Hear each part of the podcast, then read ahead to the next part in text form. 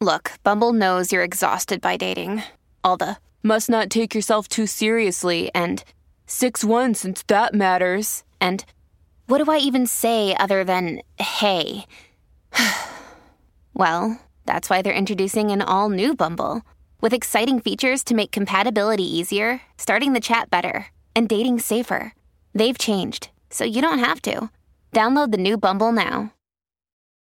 Se la grande concentrazione di sinonimi ci dà un dato antropologico prima che linguistico, presentandoci la considerazione ancestrale di un tratto umano come rischio particolare, non ci stupisce che questa dimensione di pericolo abbia un grande spazio nella favola e nella leggenda. Quante storie edificanti raccontano di chi presunse troppo di sé, di chi volle troppo, di chi si credette superiore, finendo poi puntualmente malissimo? Ebbene, nel mito la questione prende un'importanza primaria e soprattutto la cultura greca ci trasmette una sfumatura elevatissima e peculiare di questo sentimento, tanto che nemmeno si traduce. Io sono Giorgio Moretti e questa settimana raccontiamo le parole di chi si crede chissà chi. Oggi, Ubris. In pratica non c'era peccato superiore all'oltraggio dell'Ubris nella cultura greca. Credere di potersi pareggiare alle divinità superiori, credere di poter trasgredire il loro comando, credere di poter sovvertire l'ordine costituito è un genere di superbia davvero sommo inconfondibile con mera sbruffoneria e vanità, capace di portare agli esseri umani e sovrumani disgrazie non solo funestissime, ma perfino perpetue o ereditarie. Pensiamo alla sfida tra Apollo e Marsia, che pensò di essere più bravo del dio a suonare e finì scuoiato. Pensiamo a Prometeo, che violò l'ordine di Zeus, rubò il fuoco e lo condivise con un'umanità prostrata e finì incatenato sul Caucaso a farsi rodere il fegato dall'aquila olimpica. Pensiamo alla superbia naif di Alcione e Ceice, che si chiamavano teneramente a vicenda Zeus ed Era, la cui felicità viene inabissata. Ne abbiamo parlato in Alcionio. Pensiamo al tragediografo Eschilo, che ci parla della Ubris di Laio, il quale si unisce a Giocasta, a dispetto di un oracolo, innescando una catena di maledizioni che seguiterà dal Laio all'Edipo, per quel che ne sappiamo visto che sono perdute, ai sette contro Tebe. Ma pensiamo anche all'Ulisse di Dante, che spernacchia il non plus ultra delle colonne d'Ercole e si lancia all'esplorazione coi suoi sodali.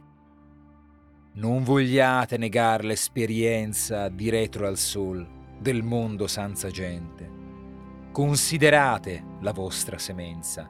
Fatti non foste a viver come bruti, ma per seguir virtute e canoscenza. E viene affondato con tutta la nave e la ciurma.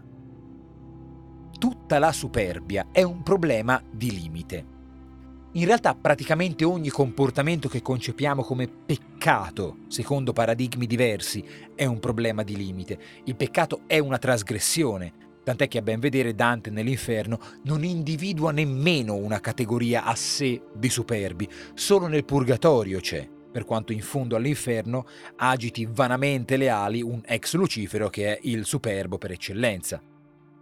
La hubris, proprio in una dimensione che anacronisticamente possiamo considerare come peccato, coglie una misura di tracotanza che è presunzione di potere, così elevata da fronteggiare direttamente l'ordine superiore, suscitandone la tremenda vendetta. Fuori di antichità greche, possiamo parlare della hubris di un pensiero razionale che invano tenta di inquadrare un'esperienza trascendente, precipitando in un baratro di incomprensione. Della hubris di chi vuole prolungare indefinitamente la propria vita, rifiutando la propria obsolescenza e finendo condannato a parodiare la vita. Della hubris di uno sviluppo che si pretende infinito e che si infligge da sé la catastrofe. Rispetto alla normalità di superbia e presunzione, la hubris richiede una prospettiva molto alta. Non siamo davanti a comportamenti buriosetti. siamo nel blasfemo. E la sua forma greca non adattata, in questo, ci aiuta molto a distinguere la levatura del concetto e a echeggiare le grandi tracotanze della letteratura antica, quelle mitiche, che sono la vera misura dell'ubris anche per i nostri usi. Senza presunzione, spero che questa settimana di sinonimi che insistono sulle declinazioni di un sentimento, sulle manifestazioni di un atteggiamento, sia stata interessante, non solo per capirlo meglio, ma anche per capire quale sia il potere peculiare delle indagini attraverso sinonimi. Fateci sapere che ne pensate. Per scriverci, podcast-upag.it. Passate un buon fine settimana senza alzare troppo la crista. Noi ci sentiamo lunedì. Ciao!